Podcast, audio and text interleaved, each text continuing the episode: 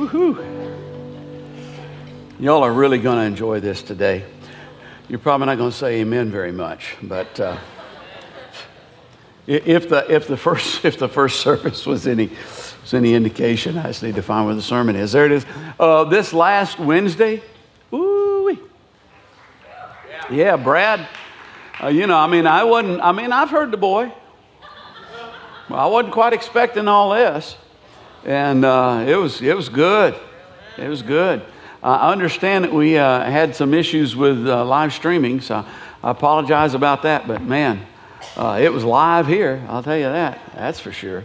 Uh, this Wednesday, I uh, think we have Justin or is Reverend Brown back from Hawaii? He's not. Okay, so he's probably not gonna.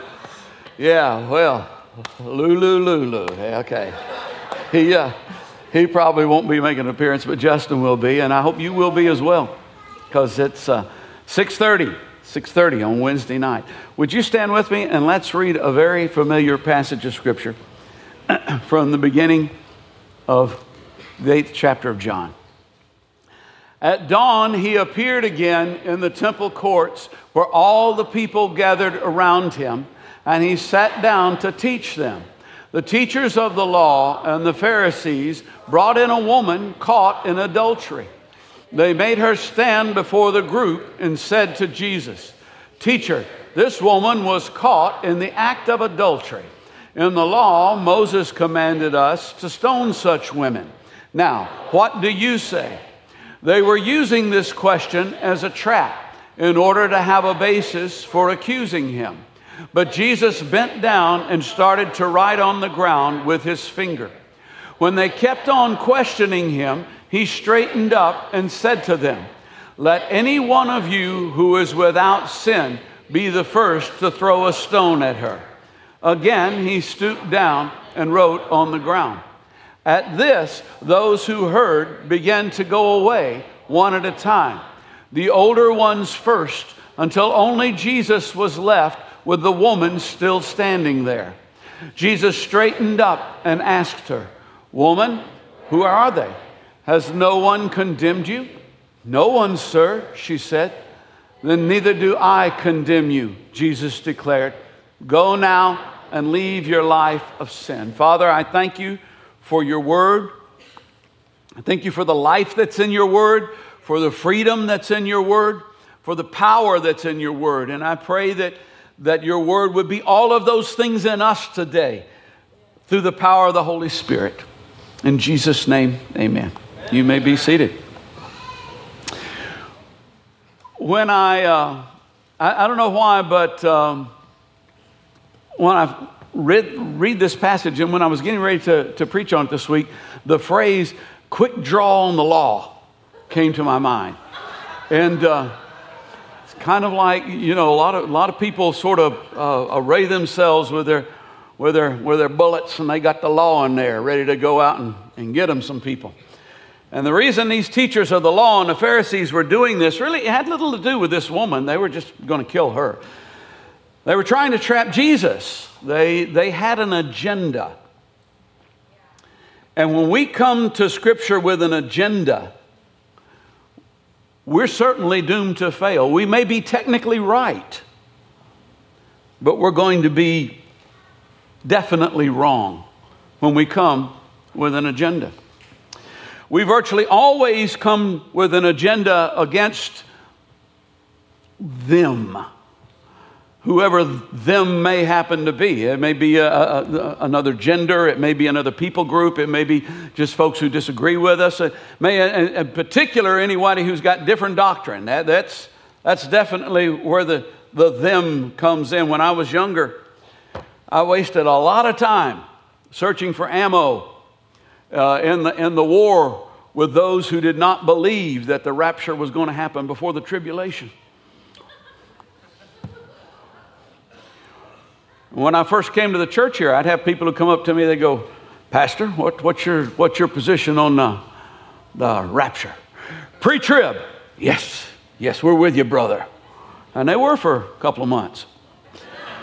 Till they found out what my position was on some other things, and then they decided maybe not to stay. Uh, and then uh, over time, I began to uh, realize that uh, maybe this was a big waste of time because you see, I discovered exactly when the rapture is going to happen. It's, it's going to happen when it happens. There it is. Argument over. It's done. Well, what about the tribulation? Well, Are you going through the tribulation right now? Some people are. Uh, I also uh, used to spend a lot of time getting out ammo to uh, prove others wrong. You, do you know that there are people who don't believe in speaking in tongues? And some of them are probably in this room. And you know what? That's okay. I speak in tongues. So shoot me. you know? God will heal me if you do. So, there you go. Uh, oh, I'm just, I, that's so crazy. I'm getting so crazy here. Uh, don't shoot me. I really don't want to be shot. Let's not test the Lord our God, shall we? Okay? And who was I going to use this ammo on? My brothers and sisters. I mean, they needed a dose of this. What I got. What would it be like if we put as much energy in? Now, I'm going to say several really good things today, and this is one of them. So listen to it. What would it be like if we put as much energy into loving others as we put into proving them wrong? What kind of world would this be? I don't know because I've never actually lived in that kind of world. But we could. One person at a time, we can change it. When we're talking about them, uh, just let me go here because this is where these guys were going. Uh, oftentimes, it's, it's the sisters who get singled out as far as the them are concerned. And, and you know, just be, not that I feel that anybody needs it, but just because I know that you're interested, let me give you some examples. Ephesians 5 22, 23, wives, submit yourselves to your own husbands as you do to the Lord, for the husband is the head of the wife, as Christ is the head of the church, his body, of which he is the Savior. I believe that. I believe it 100%. But I do not believe that it was given to keep the little woman in line. That's my daughter. yeah. But that's often how it is used. You know, a couple of verses later, uh, in, in, in, verse 25, it says, Husbands, love your wives just as Christ loved the church and gave himself up for her. Well, I would, but she just, that woman's got a mouth on her. How, how am I going to lay down my life for? Such is the burden of leadership.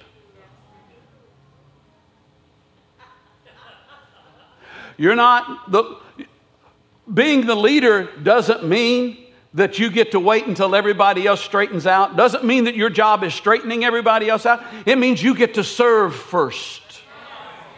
That's what being the leader means. I, I mean, seriously, as Christ laid down his life for the church, who, who initiated that? Who started that? I mean, was it Christ coming to us and laying down his life and wooing us, or was it us going, Oh, please, we need you? He started it. He's the one who began it. That's where, that's where the onus lies in this situation. okay. Well, and then there's the argument about women being silent in church. Did you hear this, Valerie?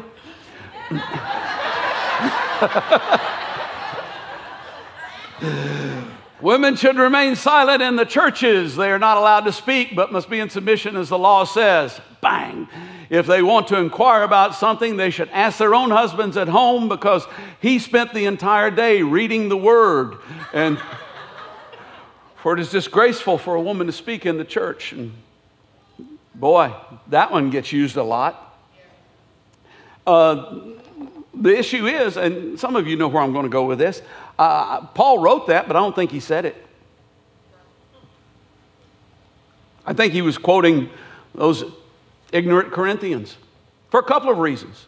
Number one, Paul goes on to say in the next verse, did the word of God originate with you, or, or, are you the only people it's reached? If anyone thinks they're a prophet or otherwise gifted by the Spirit, let them acknowledge that what I am writing to you is the Lord's command. And what did he write to them?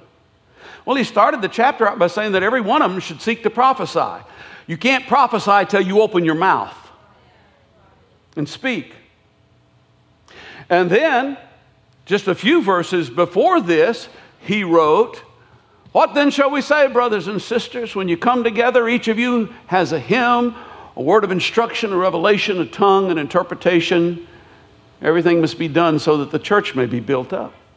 Now, I will say this most of the older translations just say, What shall we say, brothers?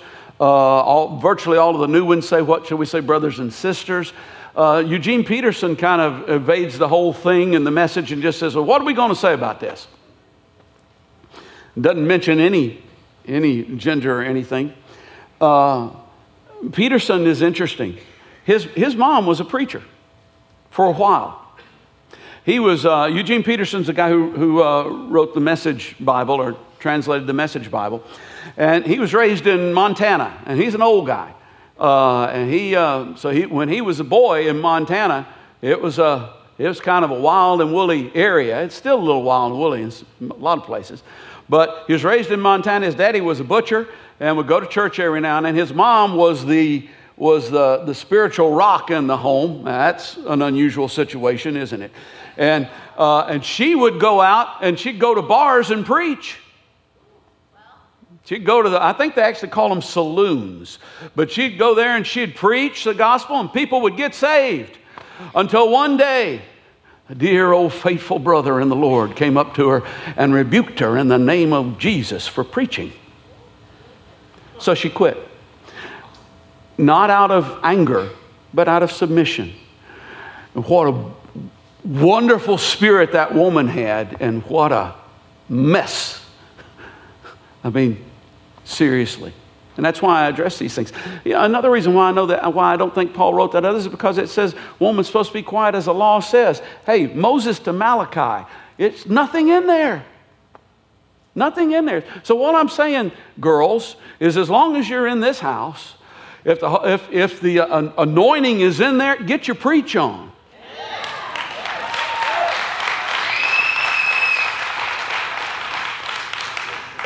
Because I'm as good a preacher as any of you, and I'm not scared. yeah, actually, I, that's a joke, okay? Y'all knew that, didn't you? Okay, all right. Where are we? Where'd I go? Oh, yeah, but women have Jezebel spirits. Well, some of them do. Some men have Absalom spirits. Some men have Korah spirits. And, you know, there's a whole lot more trouble caused rebellion wise in the in the stories by men than by women, but you never hear much about that. Anyway, I'm going there because they brought this woman to Jesus and they made him, her stand in front of everybody and they said this woman was caught in adultery. Moses said we should, we should kill her. What do you say? And Moses did say that. Uh, Leviticus uh, chapter 20, verse 10. If a man commits adultery with the wife of his neighbor, both the adulterer and the adulteress shall surely be put to death which would prompt some people to say, Who is my neighbor? But he went on and he, uh, and he also reiterated it in Deuteronomy 22 22. If a man is found lying with the wife of another man, both of them shall die, the man who lay with the woman and the woman. And so they brought this woman and said she was caught in the act of adultery. What's wrong with this picture? Yeah, you know, it's a good thing that I'm not Jesus because I would have said something smart. You know, I'd have said something like, oh, So you've already killed the guy, right? Why didn't you just kill her when you killed him? Yeah. Uh, see, this, what, this is what happens when we come with an agenda to the scriptures. Because technically, yeah, it, it, did say that, but I, they kind of gapped out somewhere here on the way they were applying things and, the way that it was supposed to, that it was supposed to come down. And so when we come, uh, when I, what I mean by coming to the scripture with an agenda is we've already made up our mind about something, and we're just coming to the scripture to get something to support what we already think.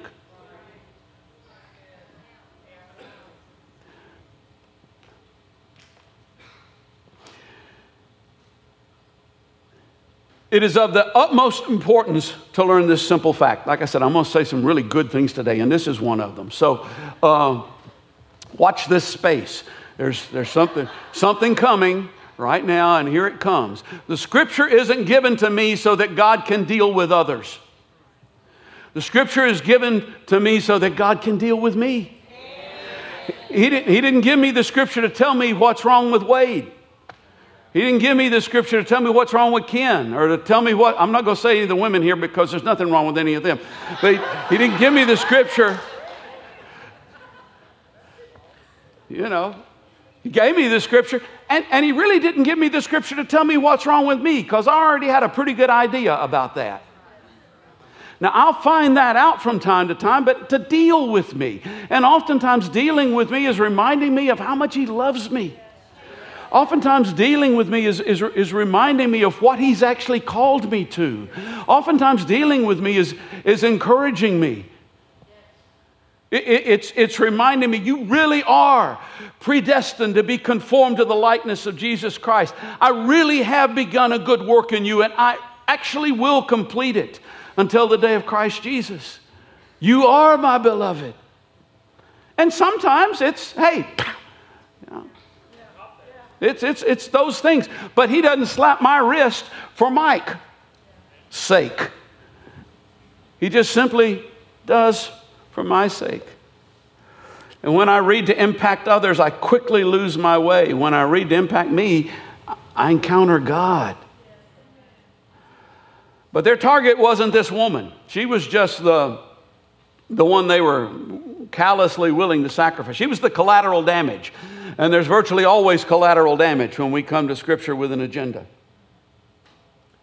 Their target was Jesus. The, the, the religious wars can be even more fierce than the gender wars, and especially if they're combined with uh, uh, political power and, and religious power both at the same time. And Jesus was threatening them on both of those levels. And so uh, that, that trumped even the gender war thing. You, you, when people get ready to go into ministry, um, let me just say this because I, I want to be sure that some of you are in the ministry, some of you want to go into ministry, but uh, oftentimes they're told as they get ready to go into ministry that there's really three big things that they need to, to look out for, three things that will really get your ministry money, sex, and power. Those are the big three. And those are three big things that you have to really look out for. But I don't think any of those are the biggest. I think the biggest is insecurity. Because when you feel threatened, you can't, you, you do crazy things. When you feel threatened, you get defensive. When you feel, when you feel th- th- threatened, you're no longer able to protect the flock. You're too busy protecting you. And so you just have to realize hey, this belongs to God, it's His. And if He wants whatever influence I have, or you have, or any of us have, He gave it. And when he, if He wants to take it away, He can take it away. Because the there's really only one that we need influence with, and that's Him. Because He's the only one who can do anything about anything. So, Jesus, of course, you know what He said, what He did. Let any of you who is without sin, cast the first stone. Which is very reminiscent of uh, Matthew 7 3. We're familiar with this. Why do you look at the speck of sawdust in your brother's eye and, and pay no attention to the plank in your own eye? Uh, we know this because that's such a striking illustration. It's such a striking example. Uh, you just can't, you know, you, you, once you hear it, it's with you. And so it's, it's, we know this teaching and because we know it, we think we own it. But in truth, knowing something and owning something are two very different things.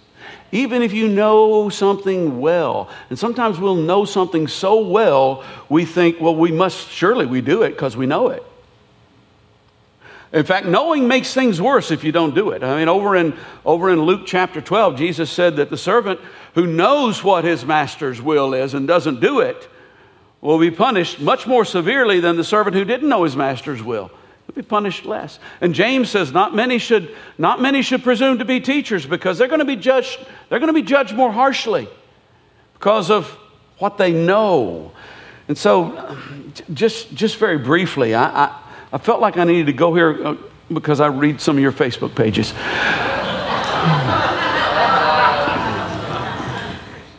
we know love your enemies. Who said that? Yes, that's right. When in doubt, say Jesus. when certain, say Jesus. But when in doubt, say Jesus. Yeah. Correct. Jesus did say that. we know pray for those in authority. Who said that? Actually, no, it was Paul, but that's, but it was the same spirit. it's the same, same, same spirit. We know pride goes before a fall.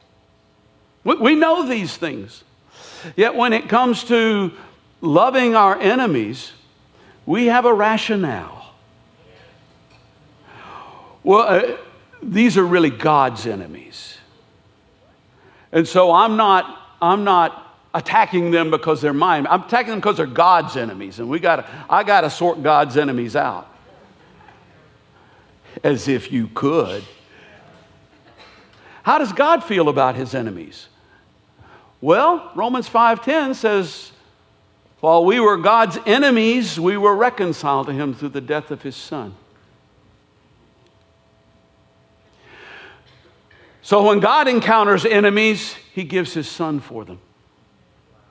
When God encounters enemies, he reconciles them. So, what are we supposed to do when we encounter his enemies? Maybe tell them about how much God loves them, and maybe actually show it to them through the way that we love them. If you like that one, you're going to really love. Pray for those in authority. Ah, yeah, but you know, we don't like the president, we don't like the governor, we don't like our boss.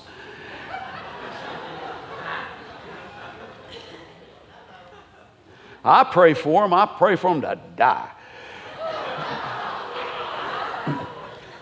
well, you're wrong. You're wrong. So we get the idea that those who've been put in authority over us, if we complain a lot and make their job a lot harder, then things will be a lot better for us. Uh, well, no, but that's what we think. But maybe if we prayed for them, ask, ask for them to have wisdom. Yeah, I did, and they made a stupid decision anyway. Well, you didn't pray hard enough. They probably need more wisdom. Ask for grace to be poured into their lives. You see, if their lives are going pretty good, then they're probably going to be inclined to uh, want our lives to go pretty well. You ever been around somebody for whom things are going rotten? Are they fun? You ever been around somebody whose life's going pretty well? Are they fun? Yeah, they usually are. So the people in charge of us, you know what? I want their lives to be great. I, I, want, I want them to just have the best day, the best week, the best year they have ever had. And I want them to feel like I want everybody, I love everybody. Let's, let's, let's have them have some good times as well. And that's what the scripture says. It says to pray for them so that so that you'll be at peace and things will go well with you. Some of you are aware of the fact that she wasn't actually a boss, but I did have a, a coworker one time. She was in charge of, of uh, when I was working for the Social Security Administration, she was in charge of who got what interviews. And there were certain interviews you didn't want and certain interviews that you did want, and I didn't like her. And, uh, and, and I used to talk to God about her. And God convicted me one day about the way I was talking to God about her because I was saying, God, take her out of here. And so he changed it to, God, take her out of here. And she got a promotion. Uh, but she did move to another office when she got a promotion. And six months later, she came back. And she had learned what it was like on the other side of the interview. And she was a totally changed person. And her heart had changed. And she was now in love with Jesus. And, and I said, What happened? Well, you know, I prayed for her. That's what happened.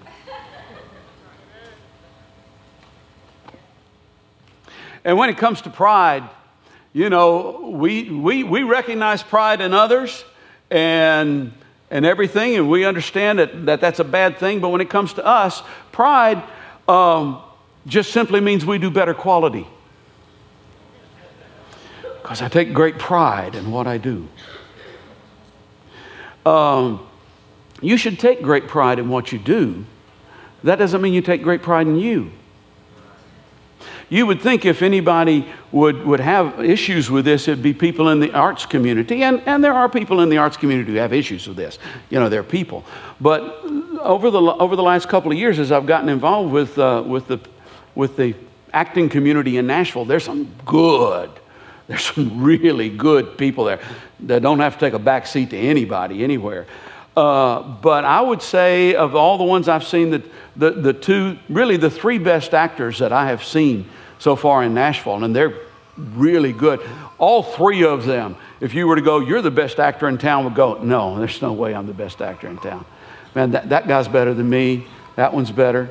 This one's. I mean, they got these great attitudes. And I'm just kind of going, why don't you people know Jesus? You're halfway there. And they're going to. Because we're going to pray for them.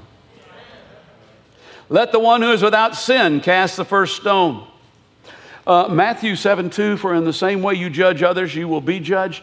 And with the measure you use, it will be measured to you. We're familiar with the first half of that verse, but the second half of that verse is, is probably more important on a day to day to day to day basis. If you're a generous person, a kind person, a loving person, you will find generosity and kindness and love virtually everywhere you go.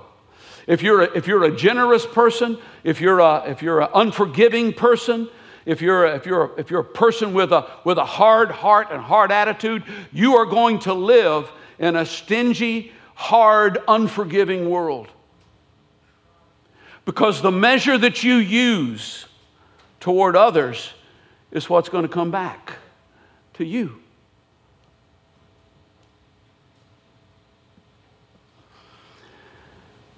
Well, these guys at least finally got it.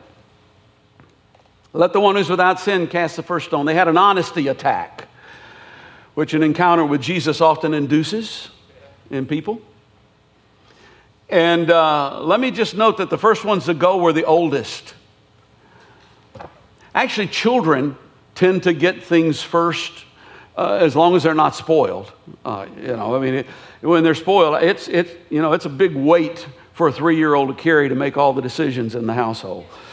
But they'll do it if you let them.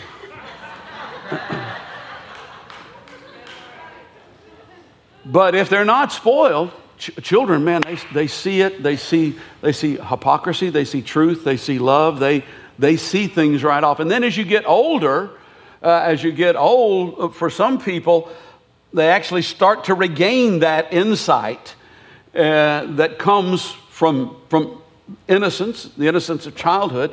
And, and when you combine it with some wisdom, that's a powerful thing. In between, we're just simply full of ourselves.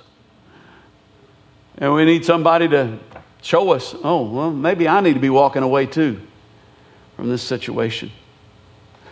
John 1, 1 John 1 8 says, if we claim to be without sin, we deceive ourselves. The truth is, is not in us. Uh, I remember when I first discovered this verse, talking to uh, um, some of the other people in the church I was going to at the time, and they were going, Well, he wasn't really writing that about Christians. He wasn't writing that to Christians. The whole letter's to Christians. I mean, this is the same letter where he says, Greater is he that is in you than he that is in the world. You know, was he writing that to sinners? Uh, he's writing this, to, he's writing this to, to, Christians. If we claim to be without sin, we deceive ourselves. The truth is not in us.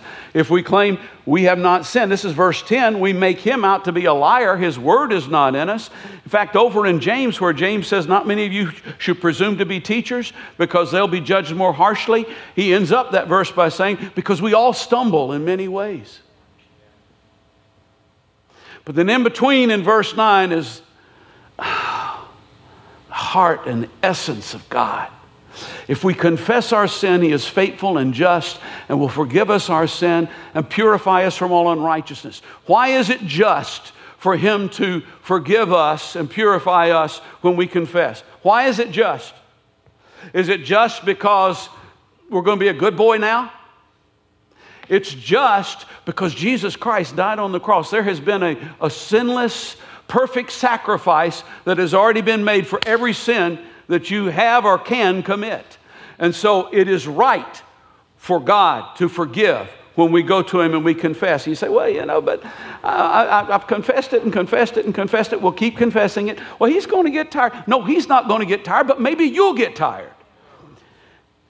And stop doing it. That's, that's hopefully what's going to happen. And and not only does He forgive our sins, but He purifies us from all unrighteousness. And so Jesus looks at this woman. What must have been going through this woman's mind? I mean, can you, can you put yourself there for a second? She woke up that morning, I'm sure, thinking, it's just another day. It's going to be a day like other days, and, it, and there's going to be a day tomorrow like this day today. And then here she is, she finds herself suddenly out of the blue, standing in front of a group of people with her life hanging by a very thread. Very likely that she's not going to ever see another sundown.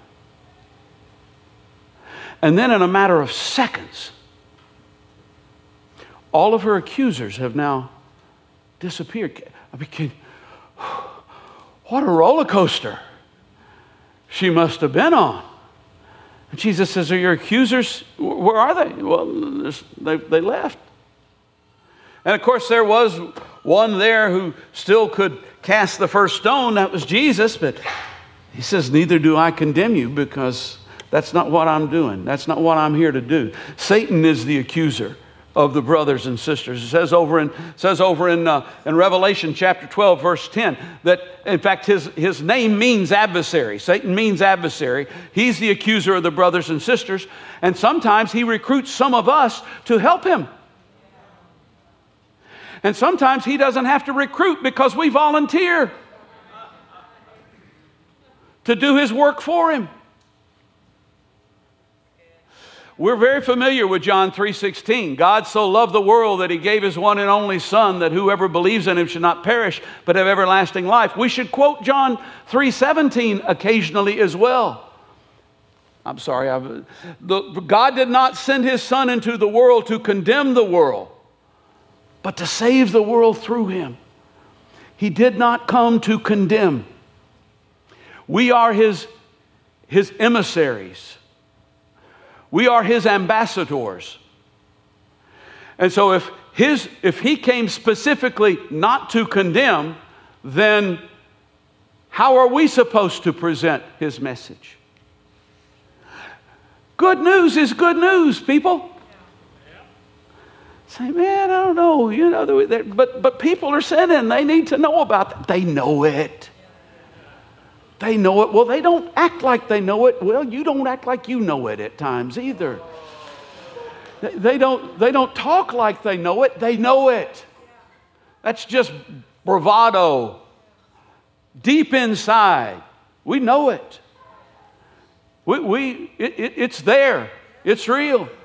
What they don't know he said, if we confess our sins, he is faithful and just to forgive us our sins. What they don't know is that the same one who looked at that woman and, and didn't say, Well, did you do it?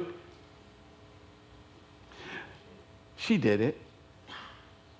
Who didn't say, Well, you're excused because we don't have the guy. There's no excuse. who didn't say, You're not going to do it again now, are you? Who just said, Neither do I condemn you. Go and leave your life of sin. Did she? Did, did she go and leave her life of sin? Perhaps she never committed adultery again, but I think she probably messed up. Because I, I, I, believe she was still a human being. Uh, and I would remind us all that any sin prevents us from being holy. James says, Whoever keeps the whole law yet stumbles at just one point is guilty of, of breaking it all. And here's the deal sin that is covered by the blood of Jesus won't keep you out of heaven, but it will keep heaven out of you.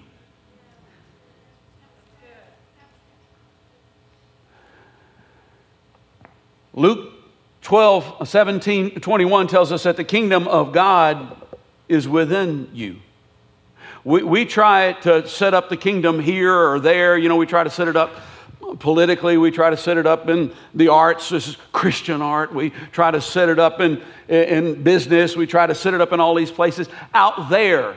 And that's okay if it's just an outworking of what's already in here. But oftentimes I think we try to set it up out there because it isn't in here. And we're thinking if it exists there, then somehow it'll seep inside. But that's not, the kingdom of God is within you. The kingdom, what, what is it? We sang it. Kingdom of God is not a matter of eating and drinking, but righteousness, peace, and joy in the Holy Ghost. If we confess our sins, He is faithful and just to forgive us of our sins and cleanse us from all unrighteousness, which means that righteousness is given birth in our lives. And once, once that right standing with God is there, then we're at peace with God. And when you're at peace with God, you're at peace, man. You really are. And when, and when you're really at peace, then joy just kind of happens. It's just, yeah, this, this is what it feels like to be free. This, this is what it feels like to really live. And, it, and it's, it, it comes it comes from righteousness. It comes from right standing with God. That's what the kingdom, it's what the kingdom is. Until you've been forgiven, the kingdom of God isn't even possible in your life. Once you're forgiven, you're, you're free from slavery to sin. You're free from the fear of, of death. But being free and acting free can be two different things. I mean, if you, uh, how many of you ever had a, a dog who, uh, you didn't get as a puppy that just kind of showed up and, and got attached to you and you got attached to it and you know? And and you and you loved that dog. Ooh yeah. Dogs they're so wonderful. I love them just love that dog. And you know and you and for years maybe certainly for a time. Did, did, you ever have a situation where you'd reach out to pet that dog and the dog go, Ruh! Did you ever have that happen? Well, then your dog had been treated very well. But if a dog was used to that hand reaching out to him not being gentle, then it takes them a long time to to break those habits. It takes them a long time to learn a different way to live. So we're set free, but it's a process to learn how to live in that kind of freedom, to, to, to learn how to move away from it. And, and, and, and the grace of God and the empowerment of the Holy Spirit is the only thing that can give you the, the boost that you need to escape the gravity of sin in your life. And to the degree that you walk away from sin, that's the degree to which you're going to experience righteousness, peace, joy, and the Holy Ghost. The kingdom of God, kingdom come, here and now. The word of life has already been spoken. Neither do I condemn you. Go, leave your life of sin. I'll close with this. What did Jesus write? I don't know. I've heard some theories, and I, and I have a theory, and it's so cool that I, I think it's probably right. because Jesus was so cool.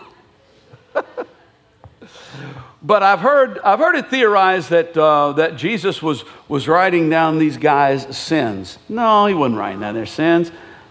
They wouldn't recognize them if they saw them. You know, pride. I think he's talking about you, you know. Yes, yeah. Gluttony. No, I'm not gluttonous. I've, I've just been married a long time and my metabolism slowed. You know.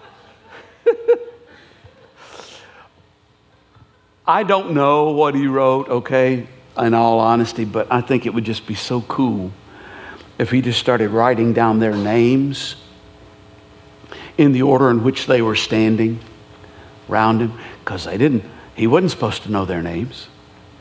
So, you know, I mean, if he, if he just started writing down David, yeah, Mike,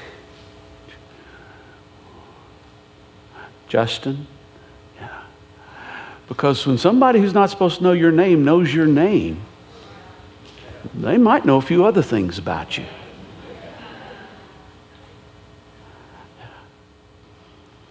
And they'd recognize their name, especially once the, it started building up around the circle. He knows your name. And his message to you is neither do I condemn you. Go. Leave your life of sin. Would you stand with me?